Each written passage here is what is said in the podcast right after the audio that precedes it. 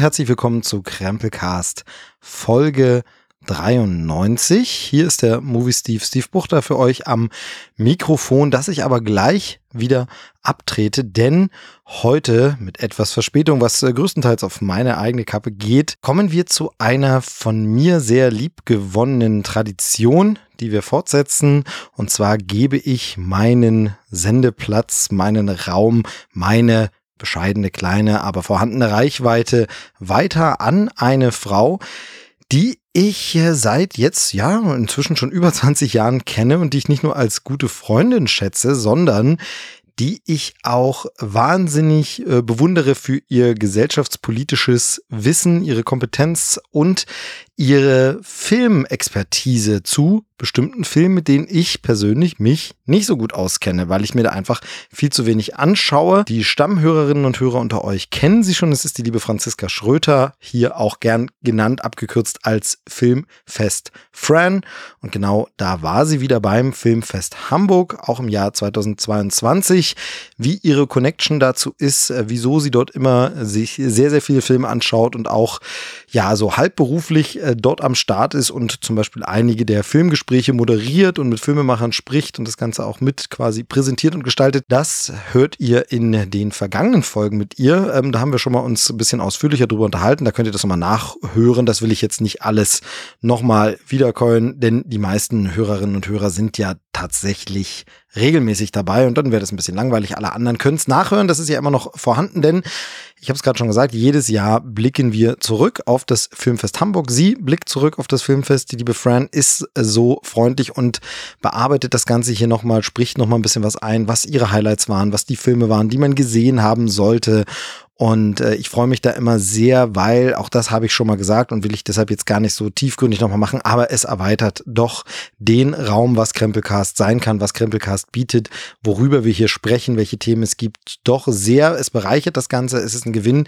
Ich höre ihr super gern zu. Das Ganze ist ja auch so ein bisschen aus der Idee entstanden, dass ich äh, von ihr immer Berichte bekommen habe. Wir haben so eine gemeinsame WhatsApp-Gruppe mit mehreren Filmnerds und dann berichtet sie immer und den Film habe ich jetzt gesehen und das und dann habe ich halt gesagt, ey, das müssen wir so auch in den Podcast nehmen, weil wenn es mich interessiert und andere Filmfreunde interessiert, dann interessiert es auch ganz sicher Filmfreundinnen und Freunde da draußen, die nicht zum engeren Kreis dazugehören. Also würde ich mich freuen, wenn du da wieder was einsprichst. Das hat sie wieder gemacht, zusammengefasst, sich extra die Zeit genommen und ähm, auch das habe ich schon gesagt. Natürlich ist jetzt schon eine Weile wieder her, ein, zwei Monate, dass das Filmfest stattgefunden hat. Aber das ist ja bei Filmfestivals immer so, dass die Filme jetzt nicht so zeitkritisch direkt nur den Start besprochen, sondern Seien wir ehrlich, die meisten Filme davon sehen wir alle sowieso niemals im Kino, sondern die schauen wir dann eher irgendwo bei einem Streamingdienst oder auf Arte, bei Dreisat, irgendwo da im Fernsehen, wenn sie denn da laufen. Oder besorgen uns sogar die DVD nochmal. Aber jedenfalls ist das nicht so was Zeitkritisches, wo man sagt, ja, aber jetzt Filmfest ist ja schon so lange her, sondern diese Filme sind ja immer noch relevant. Generell bin ich der Meinung, dass Filmkritiken ja nichts an ihrem Wert verlieren, sondern man kann das immer später nochmal hören und bekommt noch einen Tipp. Und deshalb jetzt mit etwas Verzögerung, jetzt habe ich doch nochmal ein bisschen ausgeholt, aber gibt es jetzt gleich den Bericht von Fran. Zur Auflockerung wird es zwischendrin eine Unterbrechung von mir geben. Da habe ich noch einen Filmtipp für euch und dann habe ich mir noch eine kompetente Gaststimme an Bord geholt für diese Sendung, für einen Gastbeitrag. Ja, ich werde in dieser Sendung, glaube ich, ein bisschen abstinken, weil ich zwei so wahnsinnig kluge Köpfe dabei habe, denn der zweite ist der liebe Wieland, Wieland Schwanebeck, auch der schon bei Krempelcast zu hören gewesen und er hat das neue Buch von Quentin Tarantino, ein Sachbuch Cinema Speculation gelesen und wird euch das besprechen, wird euch das vorstellen, wird eine kleine Rezension abliefern. Auch das hört ihr später in dieser Sendung. Wie gesagt, zur Auflockerung werde ich diese beiden Parts, also mein Stück und das von Wieland, dann einbauen zwischen die Sachen von Franziska, von Fran und äh, mit ihr starten wir jetzt aber erstmal. Jetzt kommt Filmfest Fran mit ihrem Bericht vom Filmfest Hamburg 2022. Vielen, vielen Dank schon mal im Voraus. Jetzt geht's los.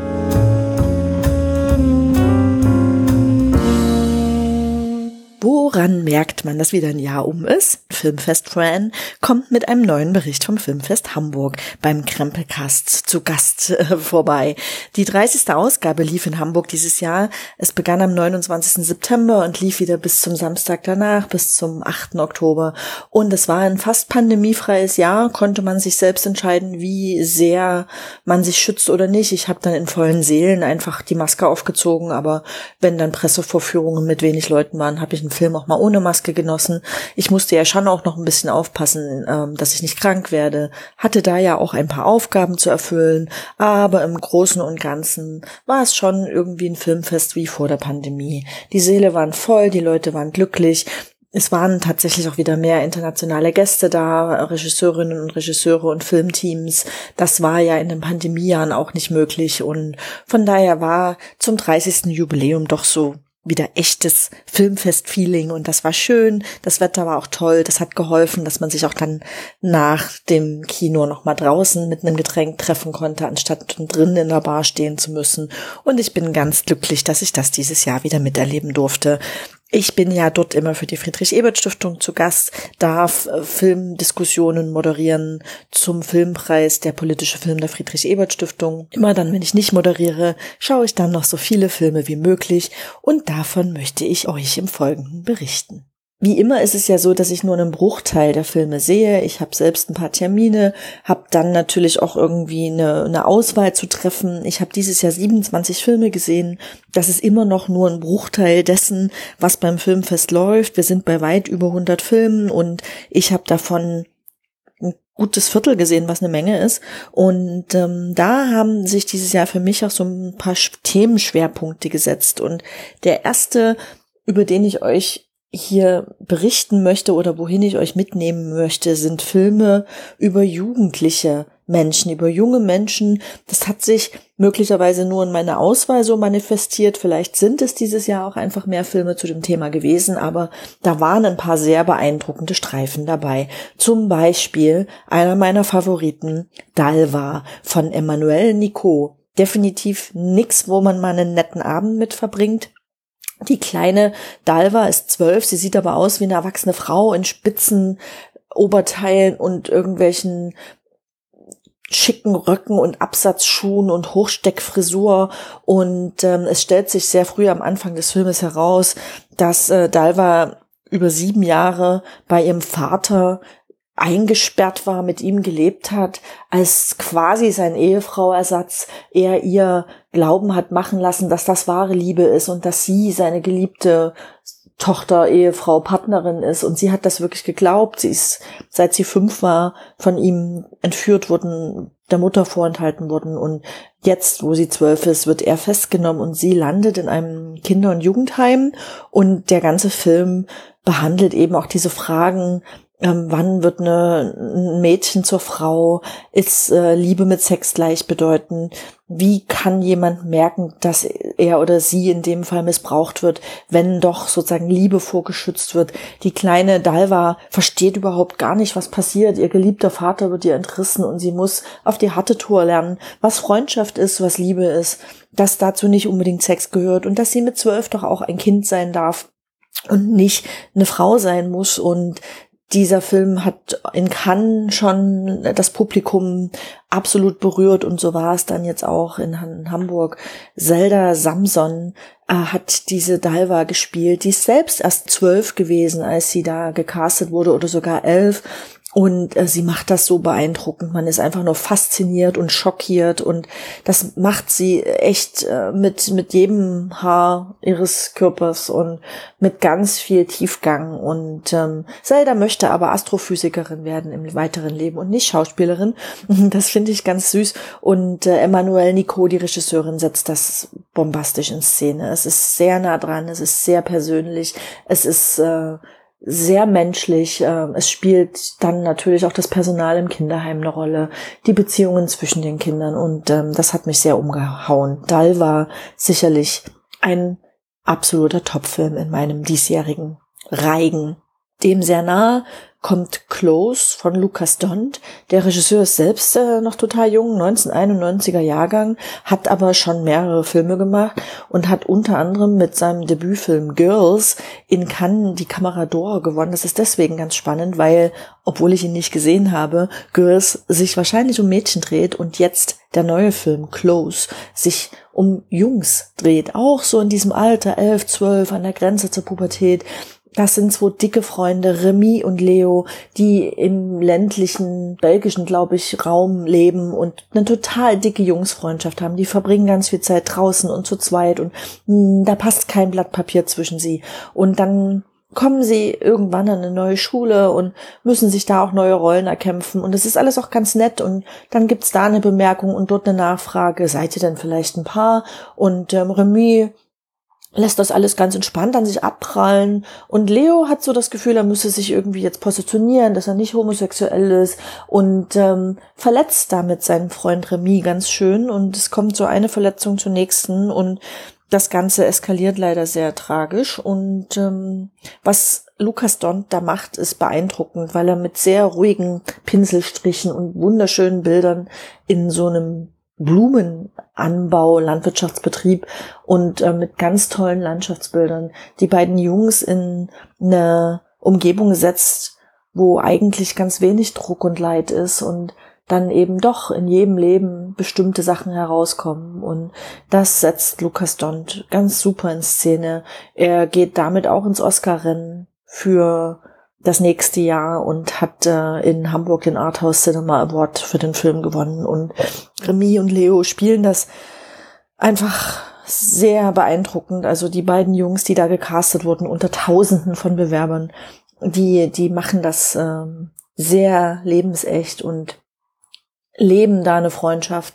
Und ähm, ich finde, das ist auch so lebensnah, was da erzählt wird. Viele in meinem Umfeld, die jetzt irgendwie Freunde, die Kinder haben, die jetzt ins Teenageralter kommen, vielleicht erinnert man sich selbst auch noch, wie schnell so eine Verletzung, so eine erste Zurückweisung auch passiert und man weiß gar nicht, warum eine Freundschaft zu Ende geht. Aber in dem Alter ist das dann eben ein großer Schmerz und das setzt Lukas Dont mit Klos sehr, sehr schön in Szene. Ähm, schön ist vielleicht nicht das Wort, was ich für den nächsten Film wählen würde, aber beeindruckend ist er auf alle Fälle.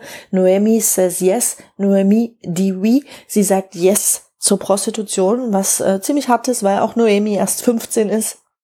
Äh, die Regisseurin Genevieve Albert äh, hat da auch eine tolle Schauspielerin gefunden. Kelly Depot spielt die Noemi sehr beeindruckend, sehr verletzt und sehr suchend und ähm, sie wird von ihrer Mutter zurückgewiesen, lebt im Kinderheim und will da einfach nur raus und sie gerät da in eine Clique von extrem coolen Dudes und ihre Freundin Lea ist da schon involviert und es stellt sich relativ schnell raus, dass die coolen Dudes den tollen Lebensstil damit finanzieren, dass sie junge Mädels prostituieren. Lea sorgt dann dafür, dass auch Noemi Yes sagt und äh, wir erleben im Folgenden ein Wochenende beim Formel 1 Grand Prix in Montreal, wo Noemi in einem Hotelzimmer drei Tage lang Kunde um Kunde bedient. Und das ist hart, das ist echt, das schmerzt beim Zusehen, das ist aber auch ganz toll inszeniert von Genevieve Albert. Und ähm, Noemi entscheidet sich für ein Leben, äh, was sie selbst bestimmt. Und wie diese Entscheidung aussieht, will ich hier natürlich jetzt nicht verraten, aber es ist eben wieder so ein Film über die Frage, was kann Jugendlichen angetan werden, wenn häusliche Strukturen nicht funktionieren, wenn möglicherweise auch Männlichkeit von Jungs eine Rolle spielt. Ähm, Noemi rutscht da in so eine Gruppe rein, die Jungs sind extrem cool und ja, was sozusagen dann auch so ein Männer- und Frauenbild in sehr frühen Jahren da an komischen Eindrücken hinterlässt und wie Jugendliche da versuchen mitzuhalten, das ist schon sehr spannend in Szene gesetzt in diesem Film. Noemi says yes. Mm, ein bisschen jünger sind die Kinder und die Jugendlichen teilweise in The Worst Ones. Lise Akoka und Romain Guerre, äh, Guerre, glaube ich, haben äh, mit diesem Debütfilm aus Certain Regard gewonnen und das zu Recht. Sie gehen da in so einen Problembezirk in Frankreich und suchen sich wirklich die schlimmsten Kinder aus, ähm, nämlich in einem gefakten Doc Documentary Reality Streifen, da fällt so ein Filmteam eben in so einen Problembezirk ein und castet quasi die Menschen vor Ort und sie finden Lilly, ein Teenager-Mädchen, das dann sozusagen eine Schwangerschaft spielen soll und sie finden Ryan Rian, wie sie ihn oft nennen, äh, französischsprachig eben, der selbst auch tatsächlich so ein Aggressions- und Wutpotenzial hat. Wir erfahren auch recht schnell, warum. Äh, Familie kaputt und ähm, er muss so als kleiner sieben, achtjähriger Junge eben auch klarkommen mit dem Leben. Und äh, dieser Film wird äh, so schön satirisch auch in Szene gesetzt. Dieses Filmteam rauscht da rein in so einen Stadtteil und will natürlich nur das Schlimmste porträtieren. Dabei ist da einfach auch normales Leben zugange und ähm, was die Jugendlichen und die Kinder da auch an Interaktion mit dem Filmteam zeigen, das ist beeindruckend, sowohl für diese gefakte Reality-Show als aber eben auch im wahren Schauspielerleben. Das äh, haben sie gut gecastet und es ist äh, auch ein ein Hinweis darauf, wie viel man kaputt machen kann mit so einem Kamerablick, der immer nur auf sich auf das Schlechte konzentriert und immer nur schwarz-weiß erzählen möchte. Und The Worst Ones tut das definitiv nicht. Absoluter Daumen hoch für Lisa Coca und Romain Gouret. The Worst Ones äh, hat mich sehr beeindruckt. Ich habe als nächstes im Programm hier Victim, hat auch beim Filmfest Hamburg einen Preis abgeräumt. Regisseur Michael Blaschko nimmt uns mit nach Tschechien. Ein äh, ukrainisches Mutter- und Sohnpaar äh, lebt da, versucht einigermaßen über die Runden zu bekommen, hat doch noch keinen Aufenthaltsstatus, lebt da in einer äh, Blockwohnung in so einem Hochhausblock und wurschtelt sich so durch. Die Mutter putzt und hilft aus in einem Geflüchtetenheim. Der Sohn geht zur Schule. Beide haben Tschechisch gelernt. Und das ist schon mal beeindruckend an sich, dass die beiden HauptdarstellerInnen beide Ukrainisch und Tschechisch sprechen. Dass der Film auch entsprechend inszeniert ist, dass sie dort eben Neuankömmlinge sind, kein soziales Netzwerk haben und ähm, sich einfach nur so durchwurschteln. Und eines Tages wird der junge Teenager im Hausflur offenbar überfallen, schwer verletzt und es drehen sich so ein paar Informationen und Themen hin und her und der Film nimmt immer wieder eine Wendung, aber letztendlich scheint es so, als ob der Junge von Nachbarkindern überfallen worden ist, die Roma sind und es wird eine, eine Welle der Solidarität losgetreten, die diesem ukrainischen geflüchteten Mutter-Tochter-Paar helfen will. Und ähm, es kippt sehr schnell in Rassismus und Populismus. Dieser Film behandelt auch die Frage von Fake News und ähm, die Frage, wo wir noch willens sind zuzuhören und wahre sagen, Fakten zu recherchieren, anstatt irgendwelchen Geschichten aufzusitzen. Und der Film ist sehr abwechslungsreich und hat immer wieder mal ein paar Wendungen und nimmt einen auch sehr mit in dieser Frage, wer hier gegen wen als Gruppe ausgespielt wird. Michael Blaschko macht das sehr beeindruckend. Der letzte Film hier in dieser Sektion ist dann The Five Devils von Lea Misius. Äh, ich bin immer noch total fasziniert, weil der was ganz Spezielles war. Die fünf Teufelchen sind sozusagen fünf Hauptfiguren in diesem Film. Allen voran die kleine Vicky. Und die Vicky, die riecht sehr gut. Und zwar nicht selbst, sondern sie kann gut Gerüche wahrnehmen. Wir lernen sehr schnell in dem Film, dass das ein absolutes Talent von ihr ist, dass sie sehr, sehr empfindlich auf Gerüchte, Gerüche reagiert. Und sie sammelt auch Gerüche. Hauptsächlich auch von ihrer geliebten Mama. Sie versucht diesen Geruch zu konservieren und sammelt da sozusagen Duftstoffe. Man erinnert sich ein wenig an das Parfum, aber es ist viel weniger gruselig und sehr nett erzählt. Die Mutter wird gespielt von Adele Echaiopoulos. Das ist die aus Blau ist eine warme Farbe.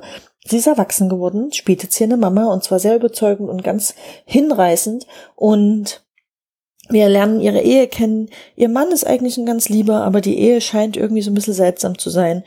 Recht früh Film platzt dann auch noch die Schwester des Mannes in die Familie und wir merken, da sind Spannungen, da ist was passiert. Auch die ehemals beste Freundin der Mutter spielt da eine Rolle, die jetzt irgendwie zu hassen scheint, eine Brandwunde hat und wir nicht so richtig wissen, warum. Das alles, diese fünf Personen, allen voran Vicky, nehmen uns mit auf eine fantastische Reise, magisch, mystisch, in den Bergen in Südfrankreich ähm, angesiedelt. irgendwo in den Pyrenäen. Wasser spielt eine Rolle, die Berge und der Schnee spielen eine Rolle, das Feuer als Element spielt eine Rolle und Vicky entwickelt eine ganz besondere Fähigkeit und nimmt uns mit, eine Geschichte zu erzählen über Freundschaft und Liebe, die in Zeitsprüngen hin und her wandert und mit ihr die kleine Vicky, die nämlich aufgrund des Geruchs irgendwie in andere Zeitschienen überspringen kann. Und das ist echt faszinierend erzählt von Lea Mysius. Und äh, man bleibt dran, es ist manchmal ein bisschen verwirrend, aber man bleibt echt dran und es ist spannend und es ist schön. Und Adele Echayapoulos, äh, ich kann es immer noch nicht aussprechen, ähm, trägt diesen Film aber mehr noch so auch die kleine, die die Vicky spielt und ähm, es ist ein wundervolles Märchen, würde ich fast sagen, über Liebe und Freundschaft und Familie.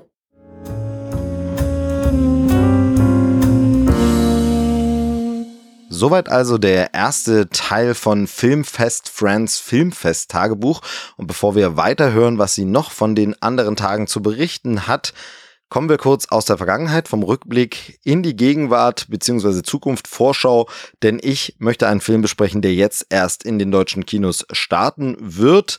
Wenn ihr diese Folge um den Release herum Ende November 2022 hört, dann könnt ihr euch auf diesen Film freuen, denn er kommt am 1. Dezember in die deutschen Kinos und er passt gut in diesen Filmfest-Kontext, denn zum einen ist es kein Action-Blockbuster Hollywood-Mainstream-Unterhaltungskino, wie ich es größtenteils aus Zeitgründen auch nur bespreche spreche, sondern es ist so ein Film, der auf so einem Festival gut laufen könnte, auch ins Programm passen würde, beziehungsweise auch auf ganz vielen Festivals tatsächlich gelaufen ist schon und dort guten Anklang fand. Und zwar handelt es sich um den Film Fragil.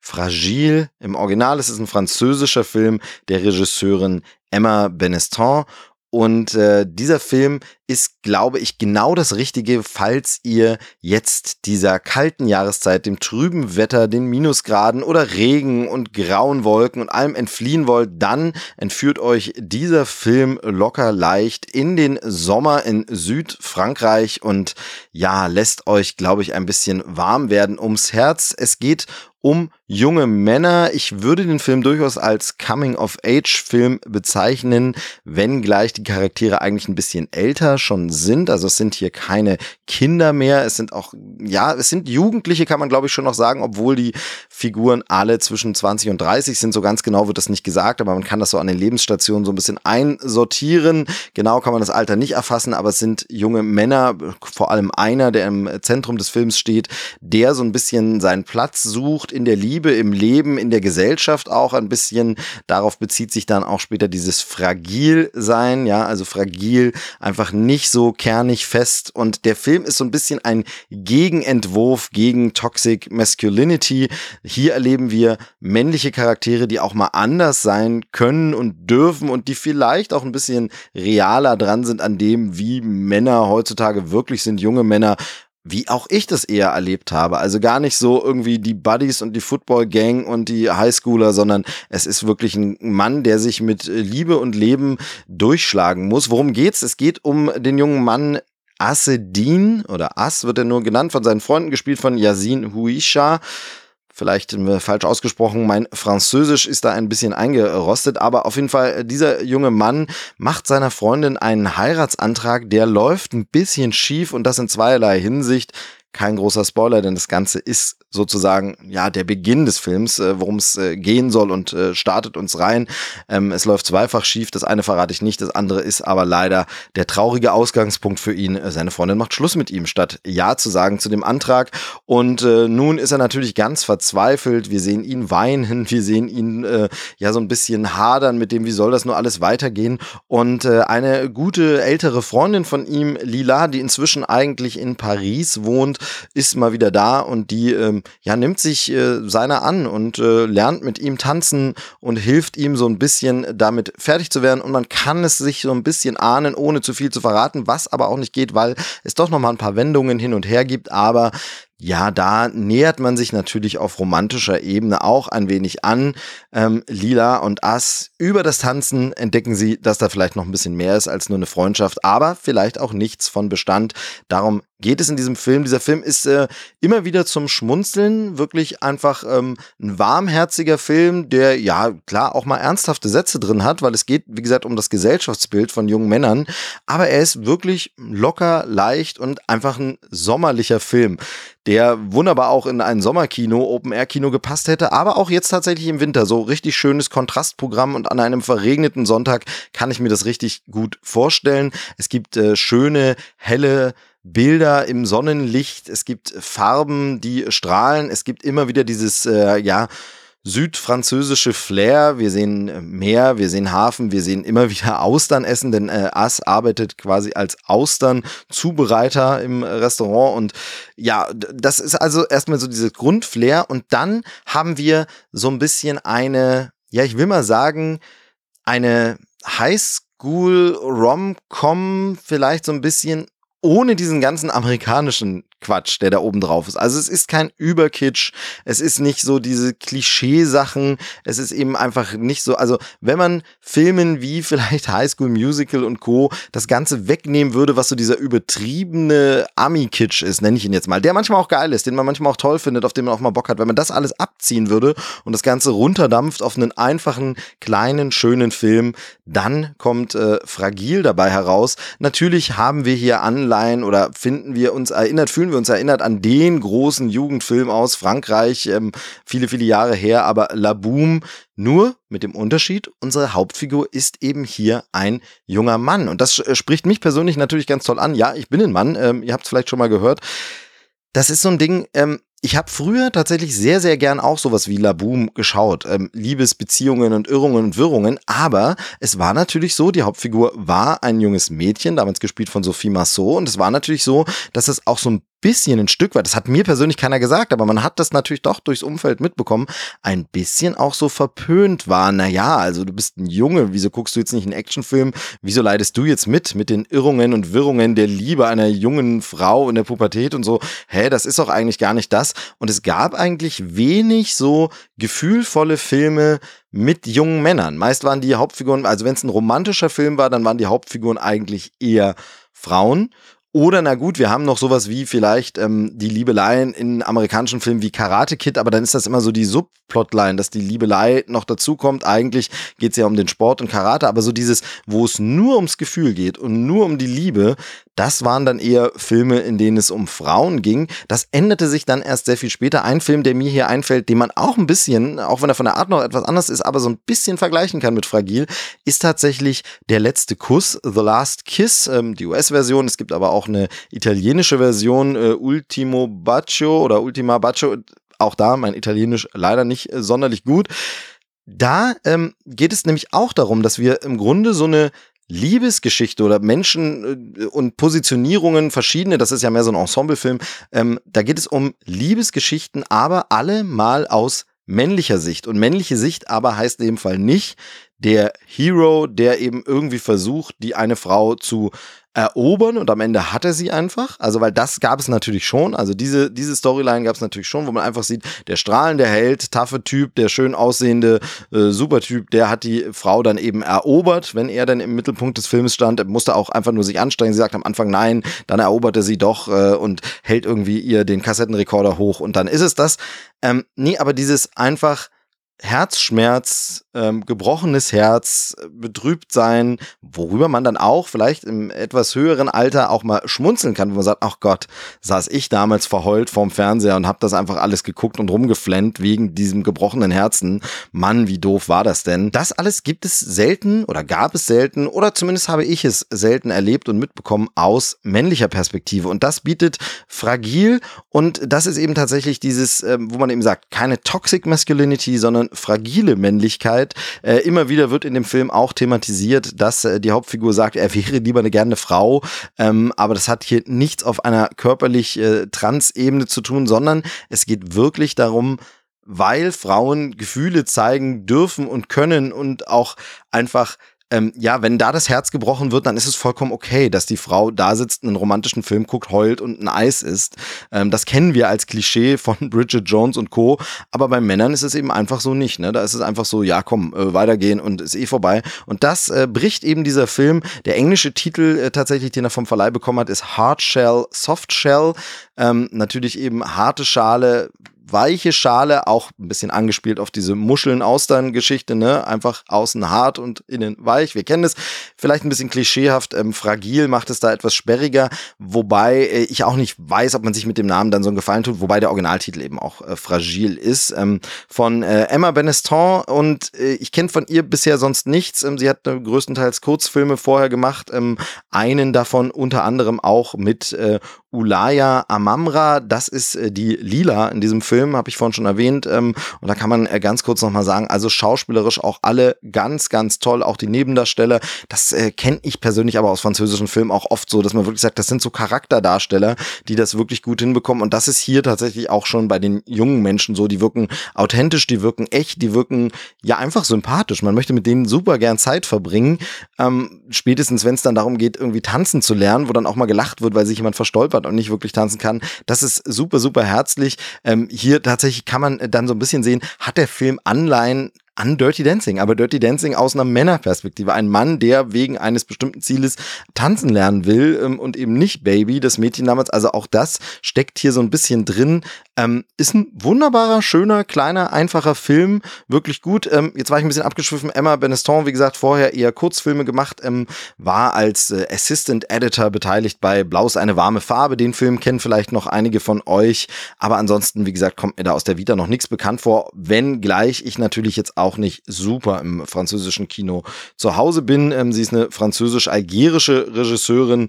Ähm, man merkt auch, dass dieser Film hier so ein bisschen Multikulti lebt. Ähm, es gibt Musik, die jetzt nicht immer nur französisch ist, sondern die eben auch so ein bisschen, sage ich mal, nordafrikanisch klingt. Ich kenne dann die Sprachen nicht unbedingt, das erkenne ich dann nicht so genau, was es ist, aber es ist wundervolle, schöne Musik. Ein sommerlicher Film, Abend oder Nachmittag ist euch garantiert ab 1. Dezember, also im Kino.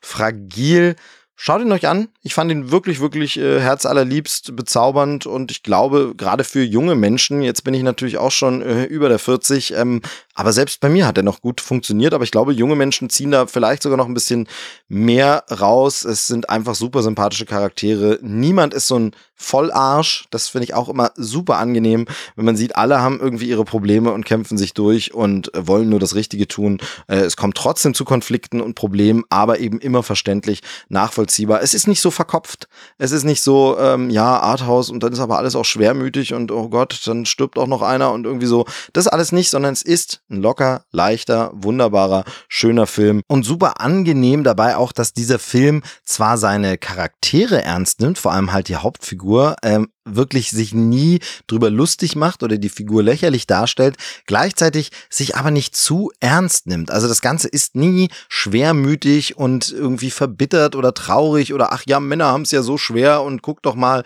oder Frauen hätten es ja so schwer, sondern es wird so ein bisschen so ein Gleichgewicht hergestellt, es wird alles beleuchtet und es nimmt sich nie allzu ernst, ohne dass jetzt die Geschichte selbst ironisch wäre. Aber man äh, hat wirklich so ein warmherziges Gefühl von, wo man sagt, ach Mensch, da müssen wir alle durch und das kriegen wir alles hin. Und diese lockerleichte Art, wie ich das nenne, die zeigt sich auch in der ganzen Machart des Films, äh, sowohl im Schnitt und im Musikeinsatz, aber eben auch in so kleinen Finessen. Die Freundin am Anfang von As, die ist Schauspielerin und spielt in einer Serie mit und dreht da gerade immer wieder erst dann auch am Set und so.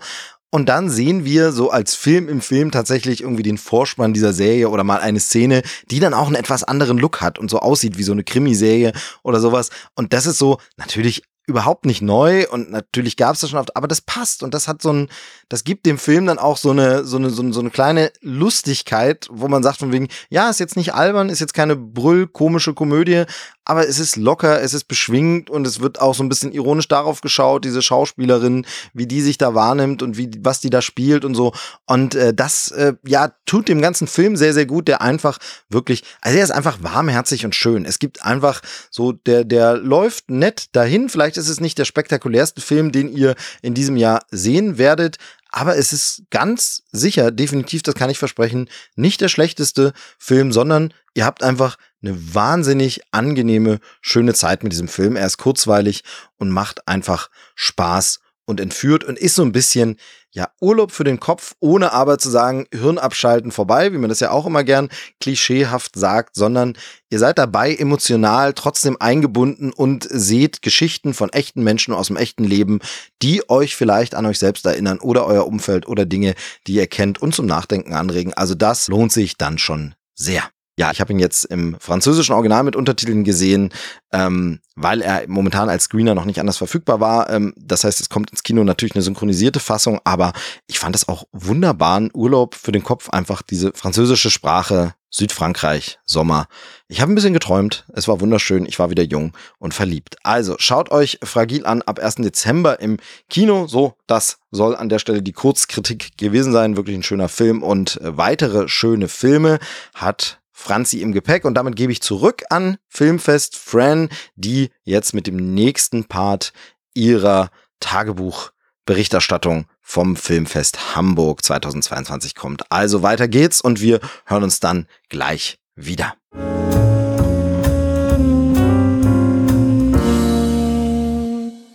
Was mir dieses Jahr wirklich sehr aufgefallen ist, ist, dass äh, das Thema Männlichkeit, die Frage, welche Rolle Frauen in Gesellschaften haben, egal in welcher Zeit, egal in welcher Region der Welt, egal in welchem politischen System, doch eine größere Rolle zu spielen scheint.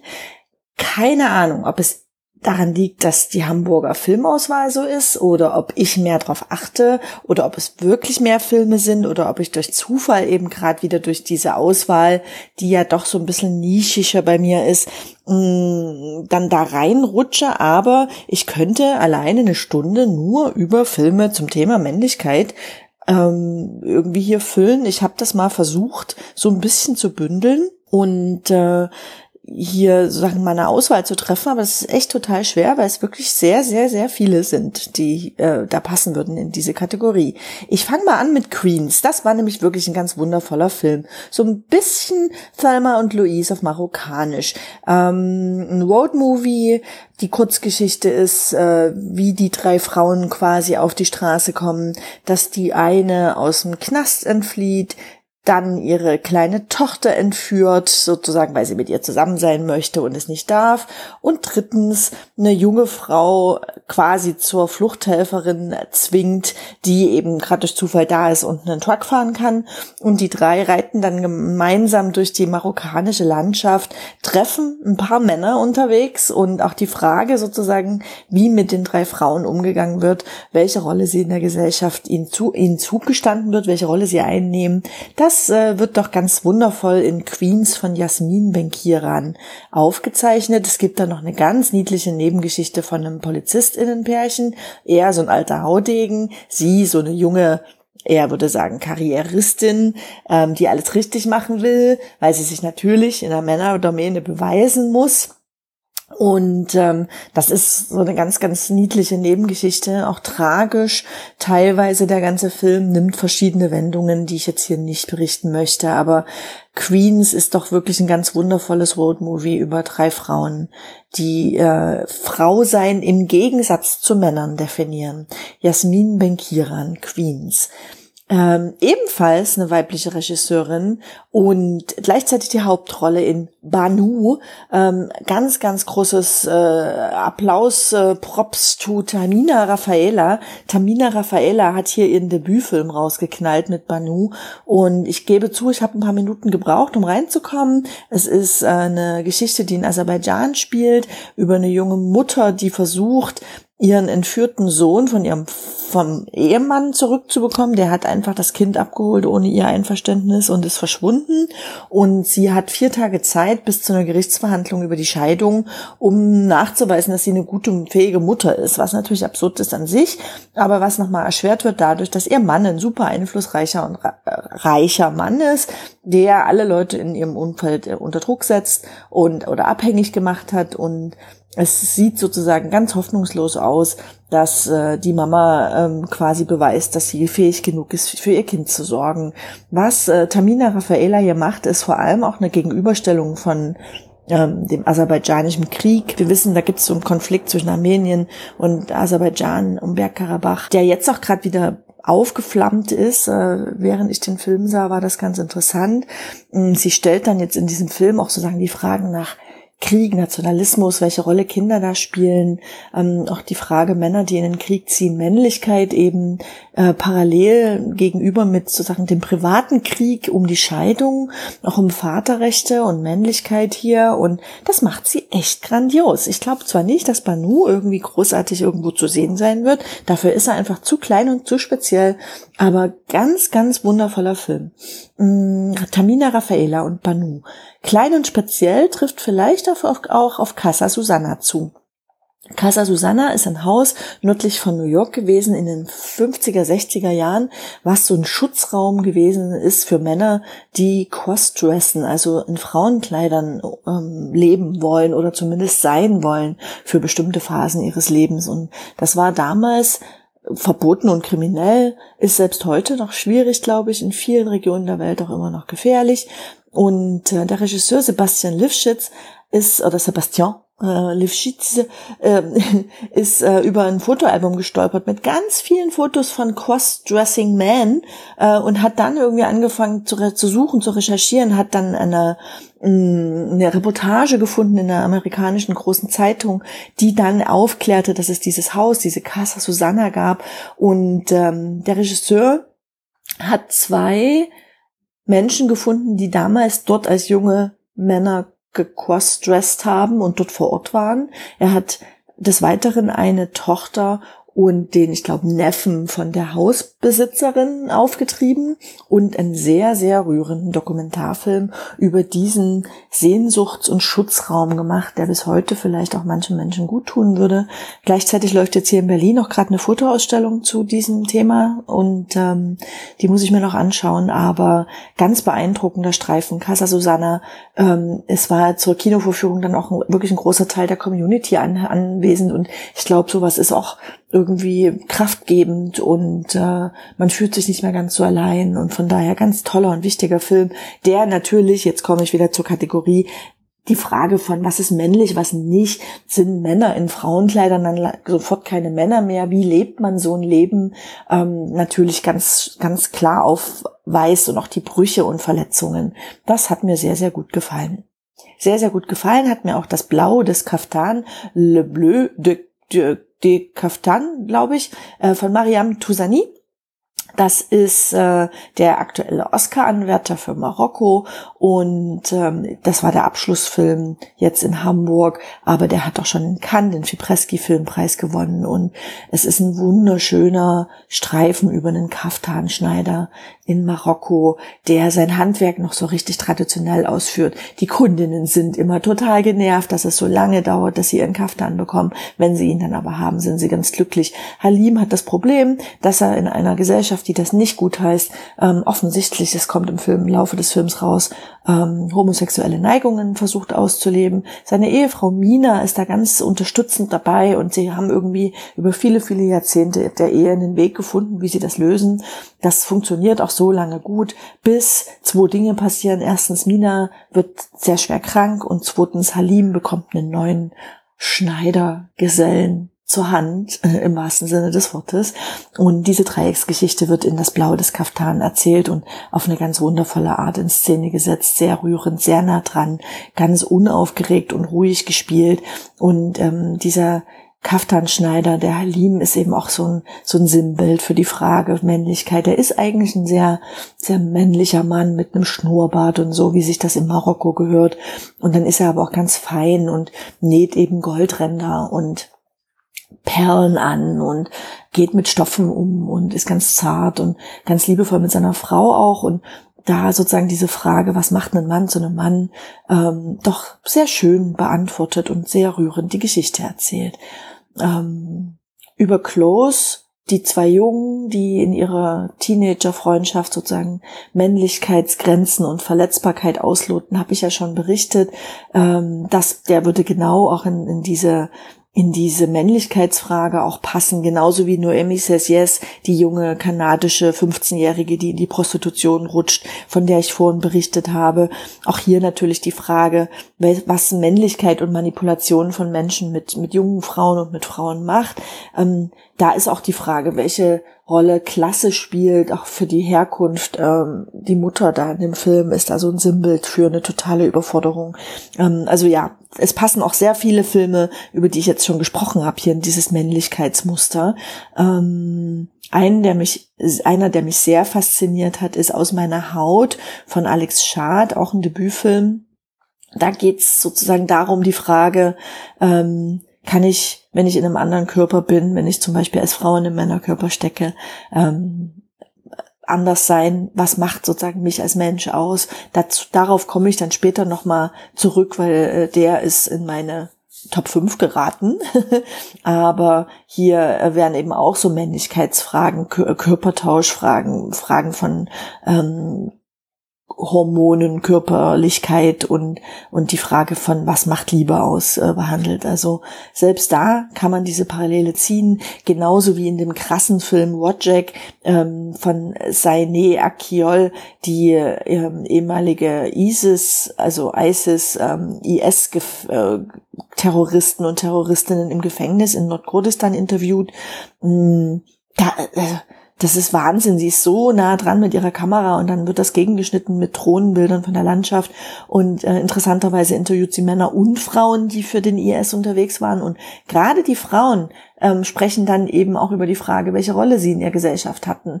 Ähm, dass sie eben zum ersten Mal zum Beispiel sich frei bewegen konnten als Frau in einem sozusagen in einem Terrorgefüge, als Chefin ähm, das erste Mal frei leben konnten und tun konnten, was sie wollten.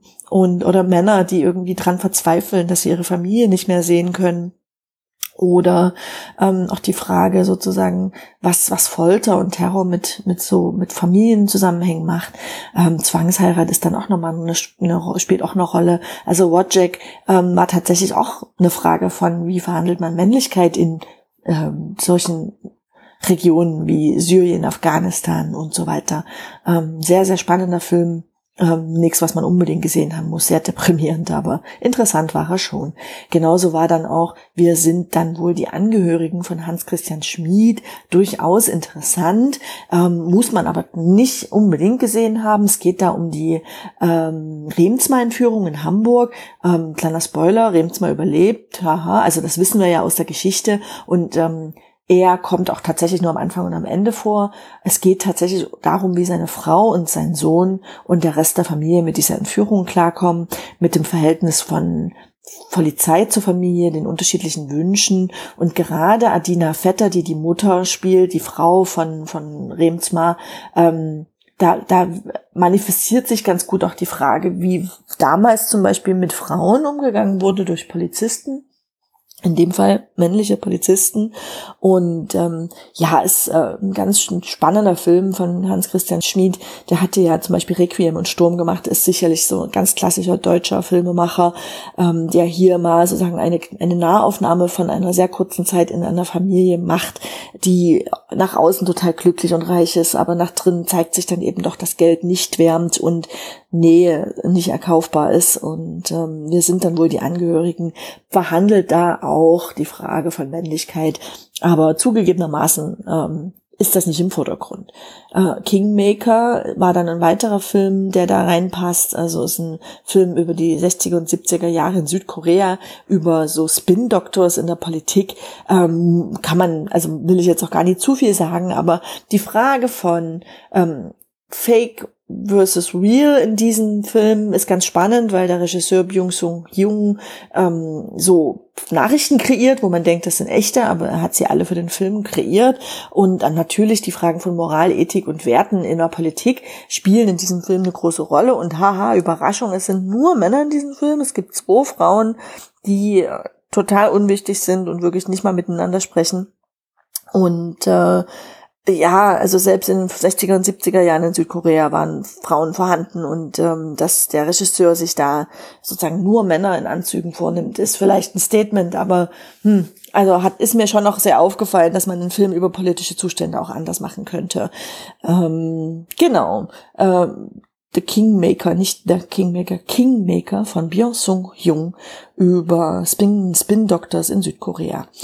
Dann noch ein bisschen weiter zurück in der Geschichte gehen wir mit The Last Queen. Das spielt 1516 in Algier, das von den Spaniern besetzt ist. Und die Zweitfrau des äh, amtierenden Königs Salim äh, kommt über sehr große Umwege sozusagen dazu, an die Macht zu kommen und ihre kleine Community gegen die äh, Spanier und auch gegen andere böse Mächte zu verteidigen. Es ist wirklich ein Action-Märchen.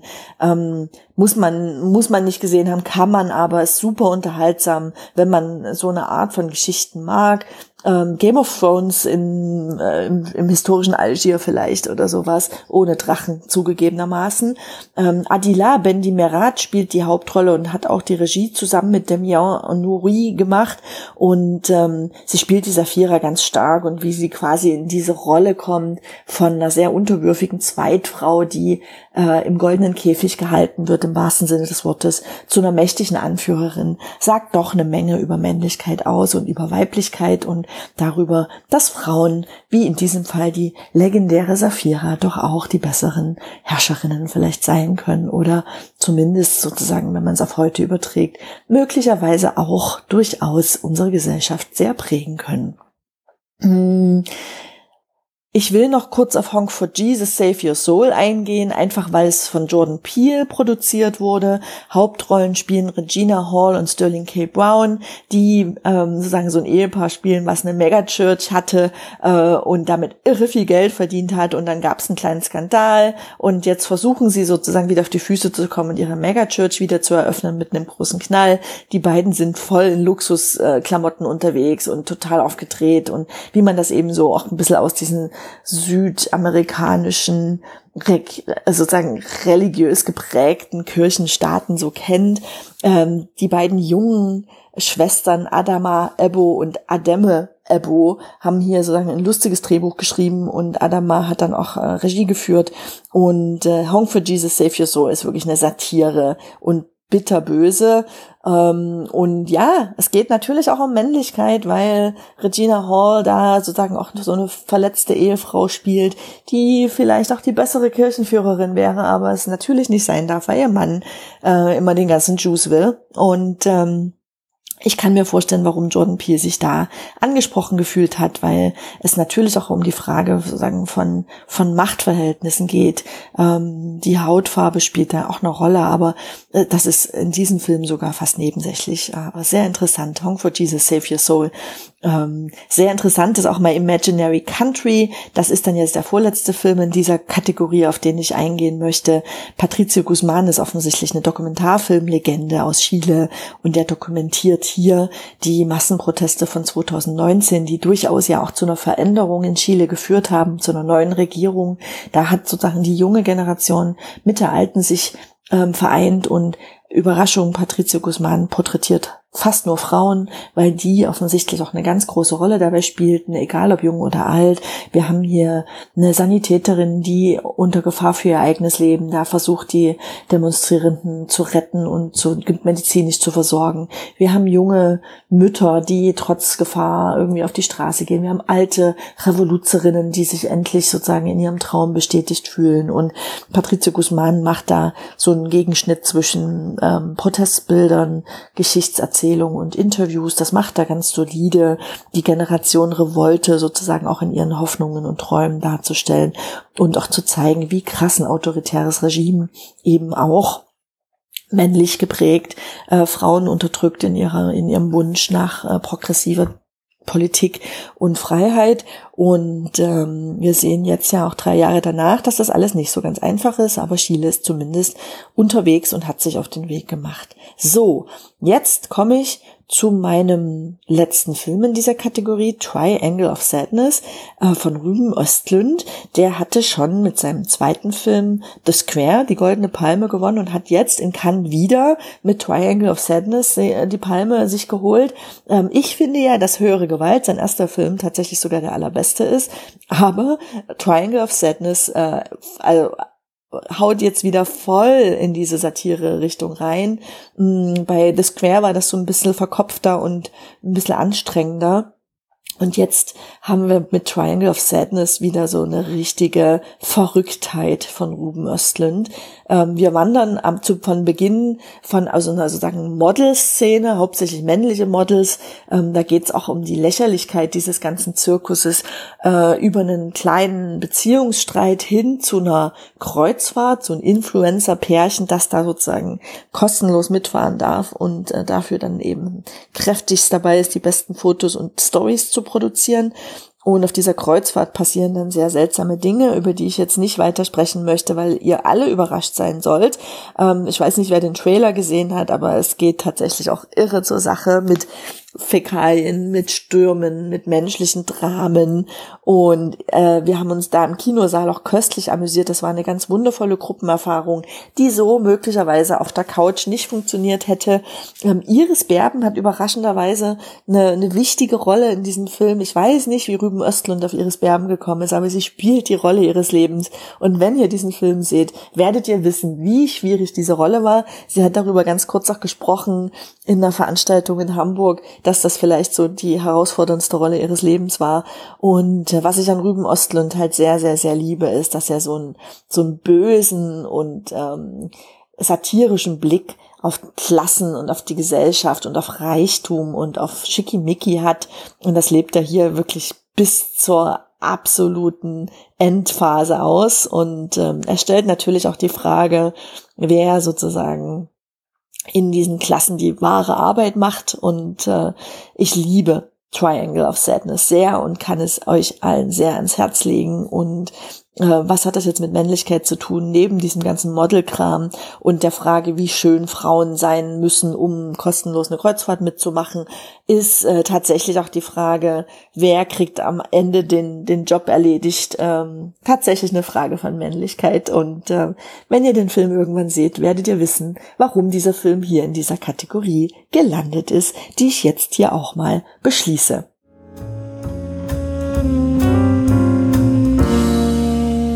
So, an der Stelle gibt's für Fran nochmal eine kleine Verschnaufpause, dass sie nochmal zu Atem kommen kann und dann für uns den Bericht vom Filmfest Hamburg zu einem krönenden Abschluss bringen kann im letzten Part. Und in der Zwischenzeit hören wir jetzt einen Gastbeitrag, den ich angefragt habe für diese Folge von einem anderen klugen, kompetenten Kopf, der hier auch schon mal zu hören war, mit dem ich auch schon eine längere Folge gemacht habe zu einem seiner Spezialgebiete, James Bond. Ihr erinnert euch, Wieland, Wieland Schwanebeck, Autor, Kulturwissenschaftler und großer Auskenner, Mensch mit einem ganz genialen Humor und sehr viel Wissen. Ich bin immer wieder beeindruckt von ihm und er hat nicht nur selbst ein Buch geschrieben, jetzt gerade ein neues wieder rausgebracht, sondern er liest auch sehr, sehr viele Bücher und das super schnell. Und da hat er sich das neue Buch von Quentin Tarantino geschnappt und schon durchgelesen. Ja, Quentin Tarantino, Regisseur, kennt man, Autor, Pulp Fiction etc. muss man gar nicht wieder alles erwähnen. Ist ja wirklich, also wer den nicht kennt, hat irgendwie äh, ja Hollywood-Kino verschlafen in den letzten Jahrzehnten. Dessen neues Buch ist ein Sachbuch und sehr viel mehr möchte ich dazu gar nicht sagen, denn wie gesagt, Wieland hat es schon gelesen. Wow, wie schnell immer. Also ein bisschen peinlich, wenn ich dann so drüber nachdenke, wie lange ich für irgendwelche Bücher brauche. Jahrelang lese ich da dran, weil ich alle paar Wochen nur mal zwei Seiten lese. Naja, Wieland ist schon durch und äh, wird uns jetzt berichten, wie er das fand, worum es geht und ob sich das Ganze denn lohnt. Ähm, das hat er vorab schriftlich in WhatsApp getan und dann habe ich doch tatsächlich gesagt, äh, mein lieber, nee, nee, nee, das bitte als Einspieler für den Krempelcast und äh, hatte sich natürlich sofort bereit erklärt, das zu machen. Freue ich mich sehr, bin sehr, sehr dankbar und ähm, freue mich jetzt mit euch das anzuhören, was er berichtet über das Buch Cinema Speculation heißt es, wenn ich das richtig in Erinnerung habe. Wir hören es uns an. Hier kommt Wielands Einspieler. Bis gleich.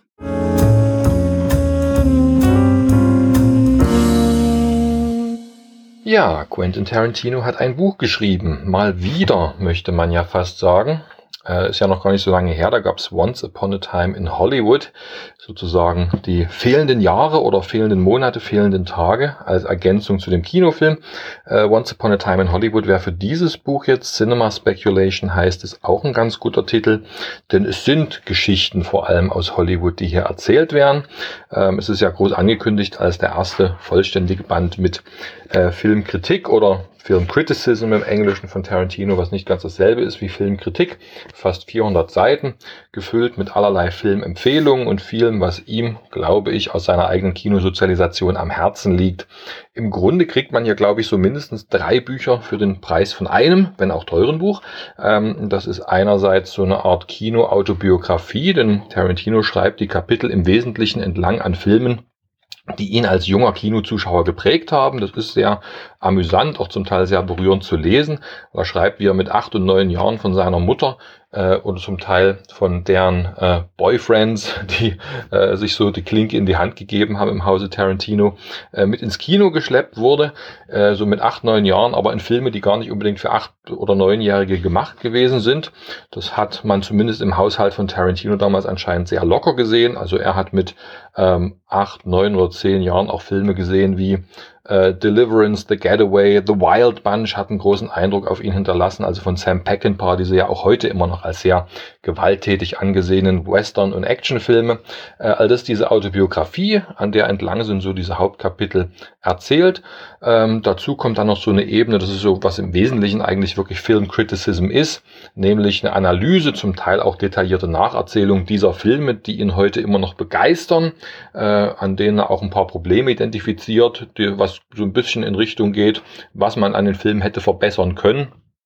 Ähm, und die dritte Ebene, die eigentlich fast die interessanteste ist und dem Buch auch den Titel gegeben hat, ist eben diese Cinema Speculation.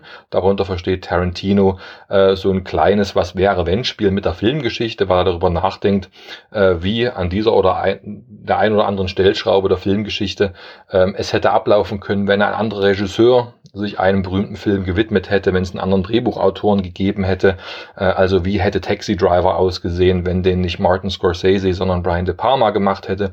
Wie äh, würde The Getaway aussehen, wenn der ursprünglich vorgesehene Regisseur Peter Bogdanovich den gemacht und seine Freundin Sybil Shepard auch noch mitgebracht hätte für die weibliche Hauptrolle? Ähm, von diesem kleinen What If, von diesem kleinen Was wäre wenn, hätte ich gern noch mehr gehabt im Buch. Ich hätte auf einige der detaillierten Nacherzählungen äh, verzichten können oder hätte sie mir ein bisschen eingedampfter gewünscht in einem stärkeren Lektorat, äh, weil dort mit Tarantino manchmal so ein bisschen die Pferde durchgehen. Ähm, er macht dann so diesen, diesen sehr emphatischen Stil, den man so Popliteraten ja eigentlich nachsagt, die dann für jeden Hauptsatz eine neue Zeile anfangen, weil einfach alles mit einem Ausrufezeichen äh, enden muss. Ähm, das ist sehr appellativ, das muss man ein bisschen mögen, aber es ist ja auch das, was Tarantino als äh, Plauderer und Geschichtenerzähler ausmacht. Äh, wer vielleicht seinen aktuellen Film-Podcast Video Archives, den er seit ein paar Monaten mit Roger Avery zusammen macht, verfolgt, wird auch einige der Geschichten der empfohlenen Filme darin wiedererkennen. Ähm, und ich glaube, wenn man das schon mag, wenn man weiß, was man an Tarantino so als Plauderer, Dampfplauderer der Filmgeschichte hat, dann findet man das auch ganz super. Mir ist es auch nicht so viel anders gegangen. Ich habe mir das Buch gekauft, weil ich diesen Podcast auch sehr mag, weil ich die Filmempfehlung von Tarantino sehr mag. Ein paar von denen tauchen auch hier wieder auf. Äh, es gibt ein eigenes Kapitel zum Beispiel über Rolling Thunder, Deutsch, der Mann mit der Stahlkralle. Den Film habe ich auch mittlerweile nur deswegen gesehen, weil Tarantino ihn in Interviews und seinem Podcast immer wieder angepriesen hat äh, und ihn als einen Schlüsselfilm beschreibt. Ja, ähm, also wie gesagt, ein stärkeres Lektorat hätte das Buch vielleicht ein bisschen eingedampft. Ich hätte mir noch ein paar etwas abseitige wichtigere Tipps, ein paar kleinere Kleinode der Filmgeschichte gewünscht, weil die Filme, die hier eigene Kapitel kriegen, sind zum großen Teil Filme, die äh, wirklich so zum naja, Stammbuch des New Hollywood zählen, zu denen man eigentlich niemanden mehr bekennen muss. Also wer sich für die 70er begeistern kann im Kino, ähm, der wird äh, Deliverance von John Boorman, der wird natürlich Taxi Driver von Scorsese alle schon kennen. Äh, natürlich gibt's doch noch eine Tonne Filmempfehlungen anbei. Also man kommt hier, ich kann nur von mir sprechen, auch mit einer großen äh, Empfehlungsliste raus an Filmen, die vielleicht mal wert sind, näher in Augenschein genommen zu werden. Es ist sehr lustig, sind sehr erhellende Ausführungen drin, immer mal wieder eine interessante Fußnote, eine interessante Anekdote oder Querverbindung in der Filmgeschichte.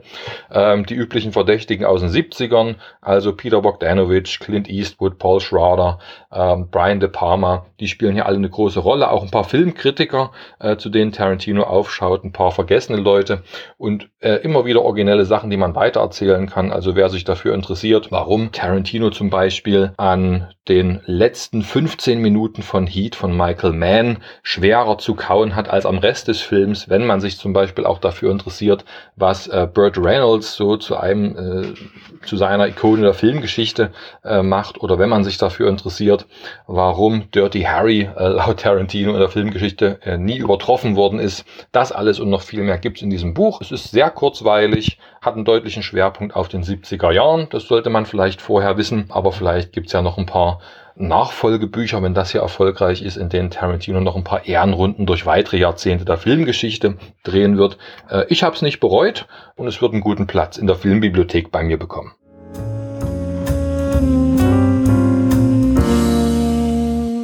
Ja, danke Wieland, wunderbar. Jetzt wisst ihr also, was ihr von dem Tarantino-Buch zu halten habt. Ähm, fand ich schon sehr interessant und es äh, bleibt, glaube ich, auf der Wunschliste, aber erstmal ein paar andere Bücher schaffen. Unter anderem die von Wieland. Also wie gesagt, sein James Bond-Buch ähm, kann ich nur noch mal wärmstens ans Herz legen, aber auch sein neues Buch, eine Abhandlung über die Geschichte der Comedy. Auch super, super interessant und äh, natürlich auch bestens geeignet, die Bücher als ja, kleines Nikolausgeschenk oder Weihnachtsgeschenk, Mitbringsel in der Weihnachtszeit vielleicht. Ja, ihr macht damit sozusagen zwei Menschen eine Freude gleichzeitig, nämlich zum einen Wieland, wenn sich das Buch verkauft, ist immer toll, Leute zu unterstützen, die kluge Gedanken zu Papier bringen und ihr macht natürlich dem oder der Beschenkten eine Freude, weil ihr ein tolles Buch mitgebracht habt. Also schaut doch mal einfach beim Online-Händler oder Buchladen eures Vertrauens nach den Büchern von Wieland Schwanebeck. Freut er sich ganz sicher, wenn da vor Weihnachten das eine oder andere noch gelesen wird. So, jetzt hatten wir ja noch ein bisschen Filmfest offen. Das heißt, es geht jetzt wieder zurück zur FFF Filmfest Fran, die berichtet für uns weiter vom Filmfest Hamburg. Wir hören den letzten Part von ihr nochmal ein großer Schwung mit weiteren sehr interessanten Filmen und Erlebnissen. Das hört ihr jetzt und danach äh, melde ich mich nur noch mal ganz kurz mit einer Verabschiedung.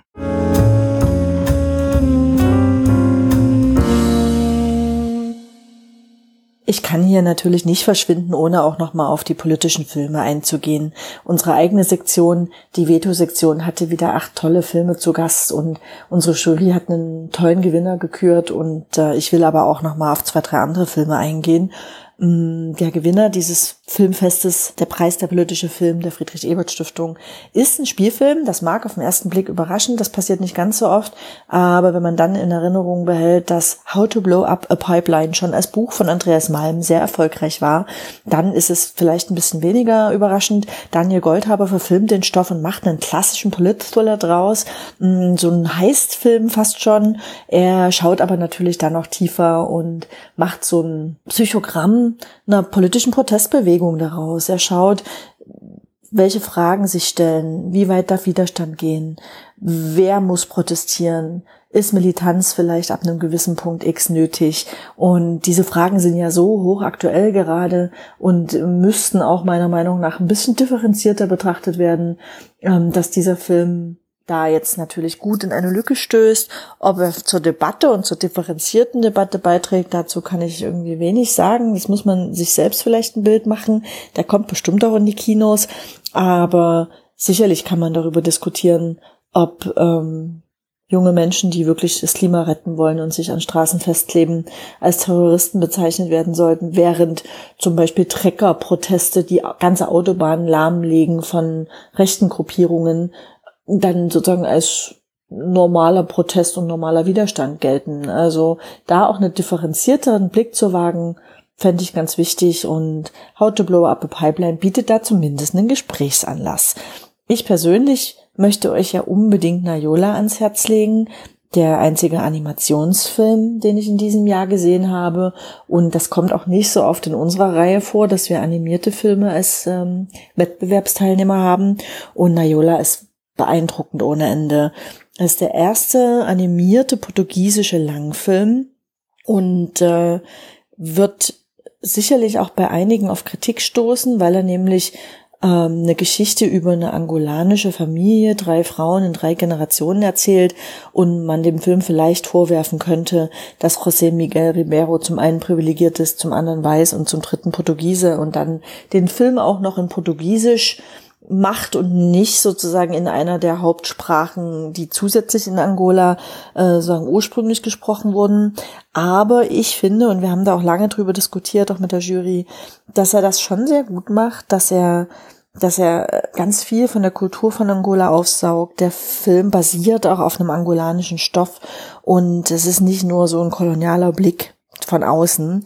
Ich äh, bin da fest von überzeugt, dass der Film sich lohnt und habe ihn auch mit einer Angolanerin zusammengeschaut und die war auch hin und weg und begeistert und ich glaube schon, dass das auch die Menschen sind, die das entscheiden sollten.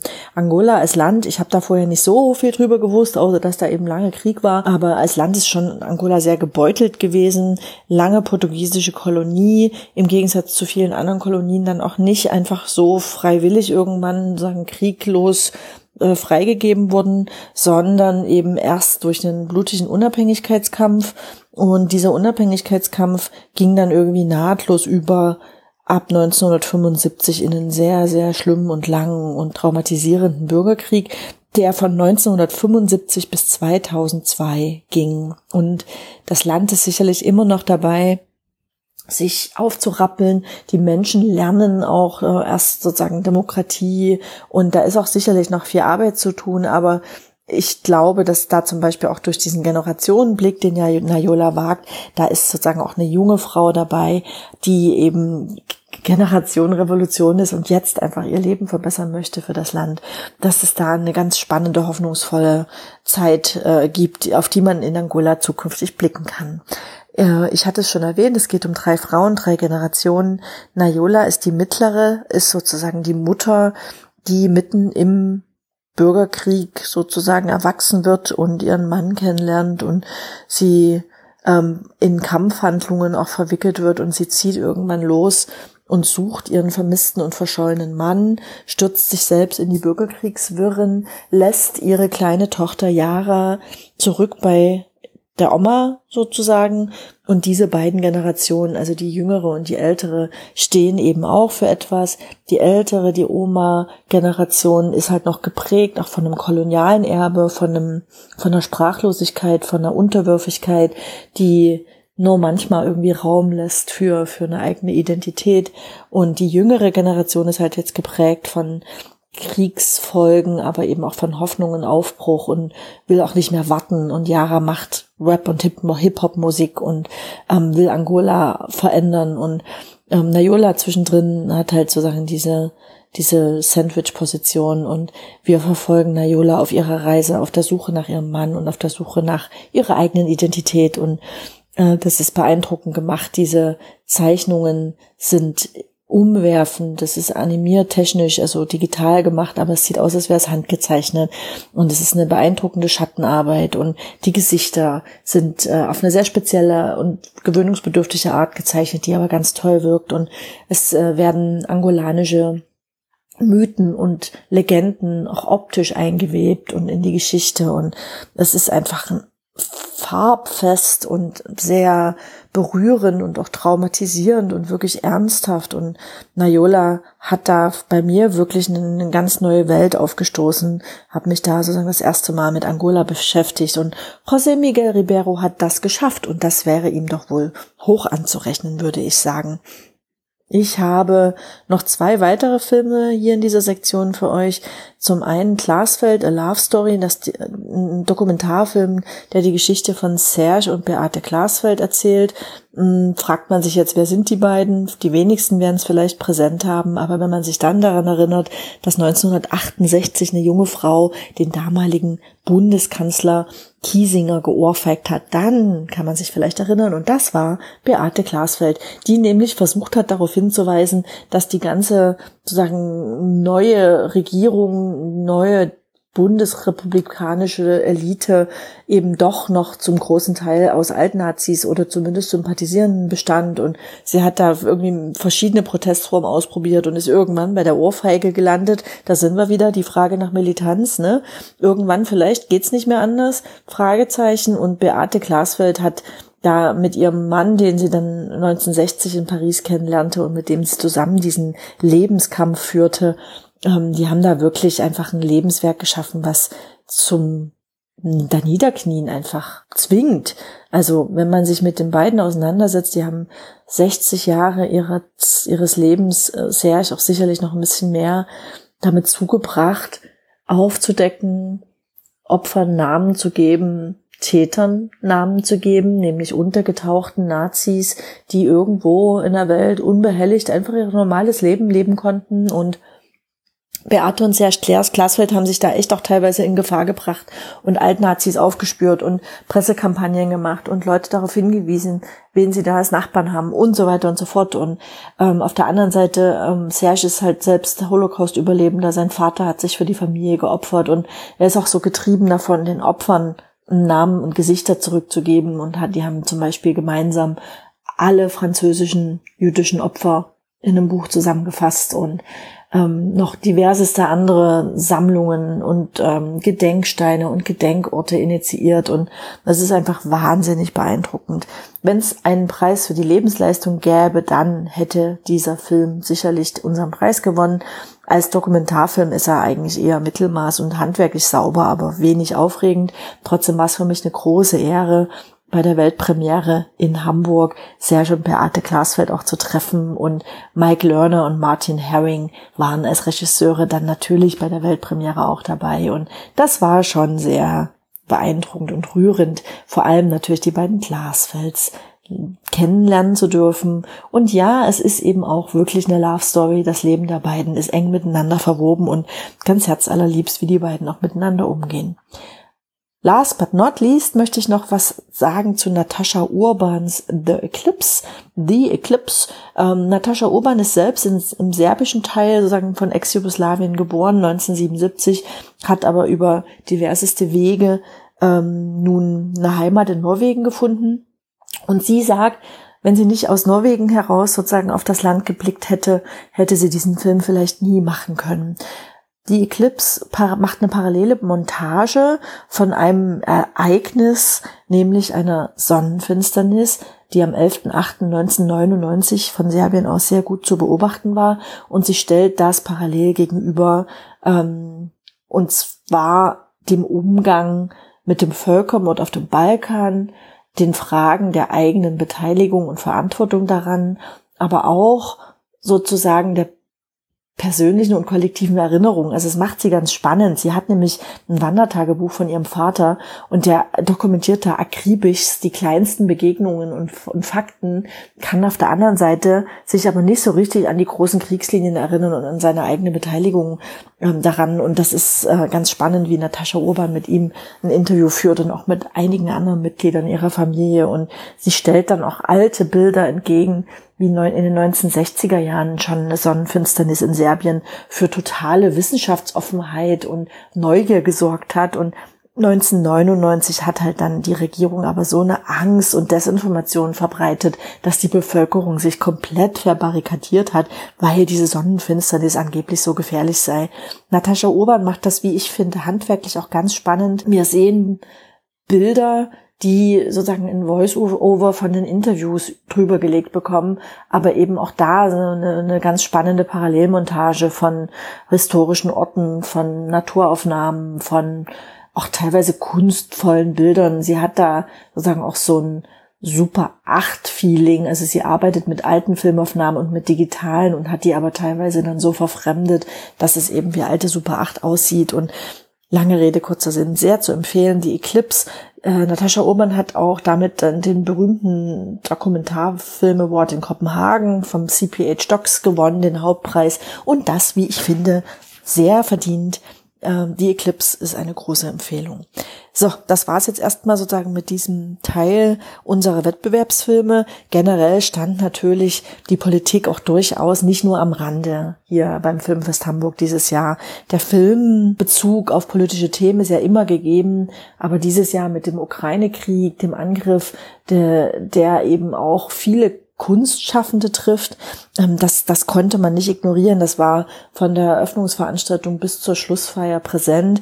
Und die Hamburger haben auch einem Kiewer Filmfestival ein Ex, eine Exilheimat gegeben. Das Mollodist Filmfestival war zu Gast in Hamburg und der Preis, der dort vergeben wurde, der Hauptpreis, ging an Stop Semlia, ein äh, Teenager Coming of Age Film in den Wirren sozusagen der politischen Ukraine. Ähm, der hatte wohl auch den Gläsernen Bären 2021 schon bei der Berlinale gewonnen. Regisseurin Katharine Gornostay hat da äh, sicherlich auch einen Nerv getroffen und durfte jetzt in Hamburg nochmal reüssieren und noch einen Preis abräumen. Genauso präsent wie der Ukraine-Krieg ist aber natürlich auch das Protestgeschehen im Iran. Viele Künstlerinnen und Künstler sitzen auch dort in den Gefängnissen oder sind verschwunden. Das Filmfest Hamburg war schon immer eng verknüpft mit dem iranischen Kino. Viele iranische RegisseurInnen sind auch entweder im Exil in Hamburg oder eben eng verknüpft mit den Filmfestmachern. Mohamed Rasulev, der jetzt im Knast sitzt, hat immer schon in Hamburg auch seine Filme präsentieren dürfen. Jafar Panahi ist, ist definitiv ein, ein gern gesehener Gast in Hamburg immer gewesen und auch sonst wird das iranische Kino sehr gefördert und geliebt beim Filmfest Hamburg und dementsprechend schmerzlich ist es natürlich jetzt zu sehen, dass die Aktivistinnen und Aktivisten nicht nur in Hausarrest sitzen, sondern tatsächlich auch gefangen genommen werden. Man nicht so richtig weiß, wie es ihnen geht, ob sie je wieder Filme machen können. Und das ist natürlich sehr präsent gewesen. Jafar Panayis neuer Film No Bears, keine Bären sozusagen, war auch zu Gast dieses Jahr in Hamburg und ich habe mir den angucken dürfen. Es ist vielleicht nicht sein allerbester Film, aber er ist eben schon ein echter Panahi. Wie schon zuvor, wenn man eben irgendwie nicht offiziell drehen darf, sucht man sich Umwege und äh, man filmt in Autos, man filmt in abgelegenen Gegenden, man filmt dort, wo man vielleicht unbeobachtet ist. Und das hat Panahi hier jetzt wieder gemacht. Er ist mit seinem Auto äh, irgendwo in eine Bergregion an der Grenze zur Türkei gefahren und ähm, hat irgendwie da so eine Dorfgemeinschaft äh, in seiner Rolle als Regisseur im Film sozusagen auch aufgetan und seine Rolle im Film sitzt da eben und will eigentlich aus der Ferne über Zoom oder irgend so eine Video-Plattform ähm, ähm, einen Film als Regisseur fertig kriegen. Sein Filmteam ist irgendwo anders an einem Drehort und äh, die Figur des Regisseurs im Film will halt aus der Ferne den, den, die Regie machen. Er wird ständig gestört von wackelndem Internet. Das ist schon nervig. Noch nerviger sind dann die Nachbarn, die alle ihre Nasen in seine Angelegenheit stecken müssen. Und die Dorfgemeinschaft muss dann auch erstmal entscheiden, ist das jetzt eine Gefahr für uns? Ist der Mann hier Sachen vielleicht irgendwie auch selber jemand, der der Gefahr reinbringt? Äh, vielleicht Überwachung reinbringt oder ein gefährliches Individuum, was überwacht werden muss. Und da entwickeln sich dann natürlich auch Slapstick-Situationen. Jafar Panahi hat seinen Humor nicht verloren. Es ist zwischendurch durchaus lustig, aber es ist auch zutiefst traurig. Man merkt eine wachsende Frustration mit der Art und Weise, wie er in seinem Land eben keine Filme offiziell machen darf und zu welchen Mitteln er gezwungen wird. Und jetzt sitzt Jafar Panahi eben leider auch im Gefängnis in Teheran und das ist halt zum, auch das Gefängnis, wo es gerade gebrannt hat. Und man macht sich natürlich Sorgen um diese Kunstschaffenden, aber natürlich nicht nur um die Berühmten, sondern auch um die vielen, vielen anderen Protestmenschen, die eben da zu Unrecht irgendwie festgehalten werden und gefoltert werden und verschwinden und getötet werden. Und lange Rede, kurzer Sinn, das war beim Hamburger Filmfest dieses Jahr sehr, sehr präsent. Damit entlasse ich euch aus der Ecke der politischer Film. So, ihr habt es geschafft. Das war meine Jahrgangsauswahl 2022. Und wer bis hierher noch da geblieben ist, herzlichen Dank. Ich entlasse euch jetzt in die Nacht oder den nächsten Podcast oder wohin auch immer und melde mich dann hoffentlich nächstes Jahr wieder. Ich äh, gehe raus hier mit meiner Top 5. Davon sind anderthalb Filme auch nochmal neu. Und ähm, Wer es auf alle Fälle in meine Top 5 geschafft hat, ist natürlich Nayola, der portugiesische Animationsfilm von José Miguel Ribeiro über den angolanischen Bürgerkrieg. Dieser Film ist einfach so kreativ und so beeindruckend, dass er es schafft, dass man sich mit diesem ernsten Thema wirklich gern auseinandersetzt. Es ist ein, ein Schauwerk, er hat wirklich einfach optische Qualitäten, ist aber auch sehr nah dran an den Menschen und den individuellen Geschichten und Schicksalen, vor allem von Frauen, drei Generationen in diesem schrecklichen Bürgerkrieg. Nayola, eine absolute Empfehlung und ich hoffe, dass diesen Film viele Menschen zu sehen bekommen werden. Das wird vielleicht für Triangle of Sadness von Rüben Östlund einfacher. Der ist halt auch bekannter und hat ja nun auch schon zwei goldene Palmen gewonnen, aber Triangle of Sadness hat es auch definitiv in meine Top 5 geschafft. Böse Satire, Iris Berben spielt mit, Rüben Ostlund macht sowieso nur tolle Filme und ich bin da vielleicht auch ein bisschen voreingenommen, weil er halt alle drei Filme in, in Hamburg gezeigt hat und ich ihn dort sozusagen auch schon zweimal treffen durfte und sogar schon eine goldene Palme in der Hand hatte und ähm, er einfach meinen Humor trifft. Ich kann mich da einfach total fallen lassen, wegwerfen und er ist einfach bitter, böse und trotzdem lustig und ähm, hat vielleicht sozusagen auch das Herz auf der richtigen Seite, wenn dann die Frage stellt, steht, auf, auf welche, welche Machtseite schlage ich mich denn hier in diesem Triangle. Von daher große Empfehlung, läuft ganz bestimmt auch noch im Kino. Ähm, gebt es euch. Es macht viel Spaß im vollen Kinosaal. Spaß wäre natürlich nicht das Wort, was ich bei Dalva benutzen würde. Emmanuel Nico macht mit diesem Film was möglich, was man gar nicht denkt. Äh, es geht um Kindsmissbrauch und dessen Folgen und trotzdem ist es irgendwie ein leichter Film. Er macht das wirklich gut. Dalva ist als Figur ganz spannend gezeichnet, weil sie halt eigentlich gar nicht weiß, dass sie missbraucht wurde. Das lernt sie erst im Laufe des Films, was da sozusagen mit ihr passiert ist und fängt an, irgendwie andere Beziehungen aufzubauen als nur zu ihrem Vater, der sie eben sieben Jahre lang äh, in, in seinem Leben gefangen gehalten hat. Und es ist sehr rührend. Und die junge Schauspielerin Zelda Samson macht das auch sehr beeindruckend. Und der Film hat mich einfach sehr mitgerissen und ähm, schmerzlich berührt. Und das ähm, schaffen ja auch nicht immer alle Filme. Und dass so ein schweres Thema dann eben auch so spannend abgearbeitet werden kann, finde ich einfach sehr gelungen. Dalva von Emmanuel Nico. So, ich habe euch noch anderthalb neue Filme versprochen. Zum einen bin ich beim Thema Männlichkeit vorhin ja schon eingegangen auf Alex Schad aus meiner Haut. Alex Schads Debütfilm ist ein Knaller, meiner Meinung nach. Ähm, da sind, soweit ich das überblicke, deutsche Fernsehgelder drin. Der wird bestimmt also irgendwann mal äh, beim NDR oder wo auch immer laufen. Äh, aus meiner Haut lohnt sich aber tatsächlich auch vorher, ähm, weil er erstens sehr unterhaltsam ist, zweitens toll gespielt ist und drittens auch wichtige Fragen berührt. Die Grundgeschichte ist, dass Menschen auf eine Insel kommen, dort für zwei Wochen den Körper mit ihrem Partner tauschen oder ihrer Partnerin oder gegebenenfalls auch mit anderen Menschen, um eine andere Körper- und Menscherfahrung zu machen. Das muss man hinnehmen, aber was dann daraus passiert in der Geschichte ist einfach sehr, sehr, sehr spannend, weil eben erstens Schauspieler in diesem Film mehrere Rollen spielen, mehrere Menschen spielen, die im selben Körper feststecken und gleichzeitig dieselbe Rolle von mehreren Schauspielerinnen und Schauspielern gespielt wird. Und das ist eben auch geschlechterübergreifend und es ist altersübergreifend. Also pff, Edgar Selge spielt eine junge Studentin und das den ganzen Film über mehr oder weniger und das macht er ganz toll. Und ähm, die Hauptfigur wird gespielt von Maler Emde. Das macht sie wirklich sehr zerbrechlich und rührend und, und man versteht, was sie antreibt. Und die Fragen, die eben dann sich auftun, liebe ich einen Menschen, weil er so ist, wie er ist, oder weil er in dem Körper steckt, in dem er steckt. Ist es Betrug, wenn ich mit dem Körper schlafe, in dem ein anderer Mensch drin steckt als mein Partner? Oder andersrum? Oder ähm, was machen Glückshormone aus? Kommen die durch Sport? Äh, macht das was mit dem Körpergefühl? Also all diese Fragen, das ist beeindruckend, wie Alex Schad, der ja auch selbst noch recht jung ist und da auch mitspielt, ähm, das irgendwie bearbeiten kann. Und er hat für diesen beeindruckenden Film auch den Produzentenpreis in Hamburg gewonnen. Das ist schon ein wichtiger und ähm, das völlig zu Recht. Aus meiner Haut von Alex Schad hat mich richtig mitgerissen. Und äh, das kann ich auch von meinem letzten Schmankerl behaupten. Ähm, ihr hört vielleicht auch schon, dass ich anfange zu lächeln, weil die Prämisse einfach gerade für jemanden wie mich, der sich viel mit Rechtsextremismus auseinandersetzt, einfach sehr lustig und sehr ernst und sehr seltsam ist.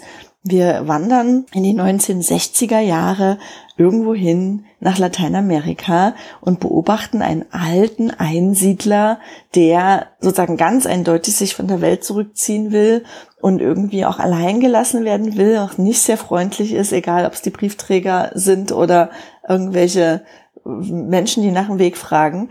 Dieser Mensch und das wird einfach so locker leicht mit nebenbei erzählt. Und das ist sehr, sehr rührend gemacht und spielt trotzdem eigentlich nicht die Hauptrolle. Dieser Mensch ist ein Überlebender des Holocaust, ein polnischer Jude, der einfach von seinen Erfahrungen und vom Verlust seiner Familie fliehen möchte und sich sozusagen eine Höhle gebaut hat, da im Nichts. Und er will einfach wirklich allein gelassen werden und dort allein sozusagen bis zum Ende seines Lebens hinfristen. Und Polski muss aber feststellen, also warum er da in dem Film Polski heißt, weiß ich nicht, aber ähm, es ist vielleicht auch eine Vereinfachung. Ähm, Regisseur Leon Brodowski macht sonst eigentlich echt gute Entscheidungen für diesen Film. Von daher ähm, sehe ich ihm diese Namenswahl mal nach. Vielleicht soll es auch so ein bisschen überspitzt und eine satirische äh, Herangehensweise sein. Jedenfalls wird Polski total genervt von Krach, weil nebenan direkt ins Nachbargrundstück, wo wirklich auch nur ein dünner Zaun dazwischen ist, ähm, jemand einzieht. Und im Laufe der nächsten Zeit finden wir raus, dass dieser jemand doch irgendwie ziemliche Ähnlichkeit hat, vielleicht mit jemandem, der im früheren Leben Adolf Hitler gewesen sein könnte. Dieser Film von Leon Prudowski heißt Mein Nachbar Adolf und Polski verbringt die nächste Stunde oder so damit herauszubekommen, ob denn nun der Nachbar Adolf ist, verantwortlich für die schlimmsten Verbrechen der Menschheit und der jetzt da sozusagen sich es hübsch macht im, im Land in Lateinamerika und äh, weil ihm niemand glauben will, ähm, wird Adolf sozusagen dann als Zielobjekt von Polski ausgemacht und er fängt eine eigene Überwachung an. Und als das alles nicht so richtig funktioniert, weil er nicht 100 pro beweisen kann, dass es Adolf Hitler ist, fängt er an zu überlegen, was er denn sonst noch machen kann und fängt an, eine Beziehung zu seinem Nachbarn aufzubauen und mit ihm Schach zu spielen und mit ihm zu reden. Und eigentlich will er ja nur nachweisen, dass es der schlimmste Verbrecher der Welt ist, der hier irgendwie ungeschoren davon kommt. Und das ist allein schon ein sehr unterhaltsamer Film, der trotzdem ernste Fragen aufwirft. Aber das Verrückte ist eben, dieser möchte gern Adolf wird von Udo Kier gespielt. Und das gibt diesem Film einfach noch mal so eine verrückte Wendung und so eine Extraschicht und ähm, ich weiß auch nicht, vielleicht äh, verärgere ich hier jetzt einige, wenn ich das sage, aber bei Udo Kier hat man ja entweder richtig schlechte oder richtig gute Filme. In dem Fall würde ich sagen, richtig gut gemacht, Udo. Und äh, Leon Prodowski mit meinem Nachbar Adolf würde es auf alle Fälle verdienen, ähm, vielleicht irgendwie auch in den deutschen Kinos zu laufen. Ich hoffe das sehr. Und wenn es denn soweit ist, schaut euch diesen Film an. So, Jetzt endlich meinen Hamburg-Podcast mit Udo Kier. Wer hätte das mal gedacht? Ich danke euch für die Aufmerksamkeit und verabschiede mich. Filmfest Friend, over and out. Tschüss, bis nächstes Jahr.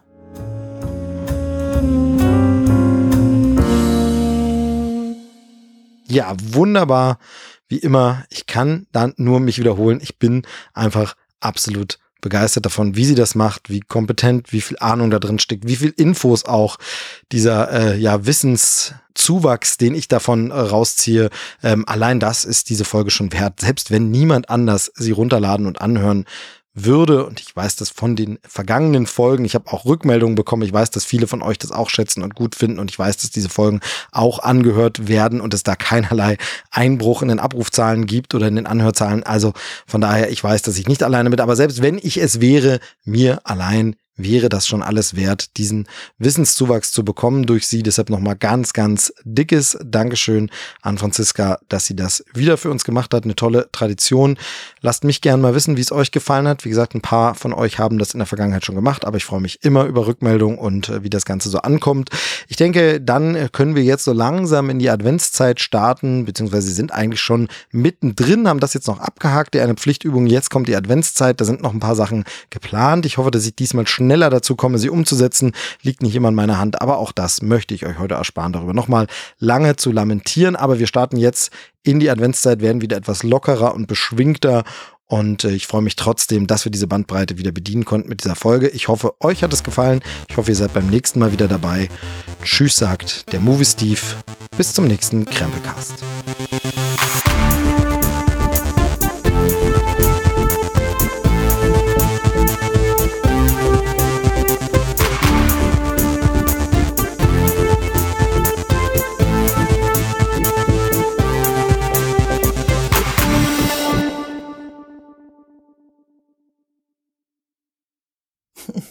Ein Märchen ist ja irgendwie auch die Gleichstellung der Frau, die bereits erreicht sein soll.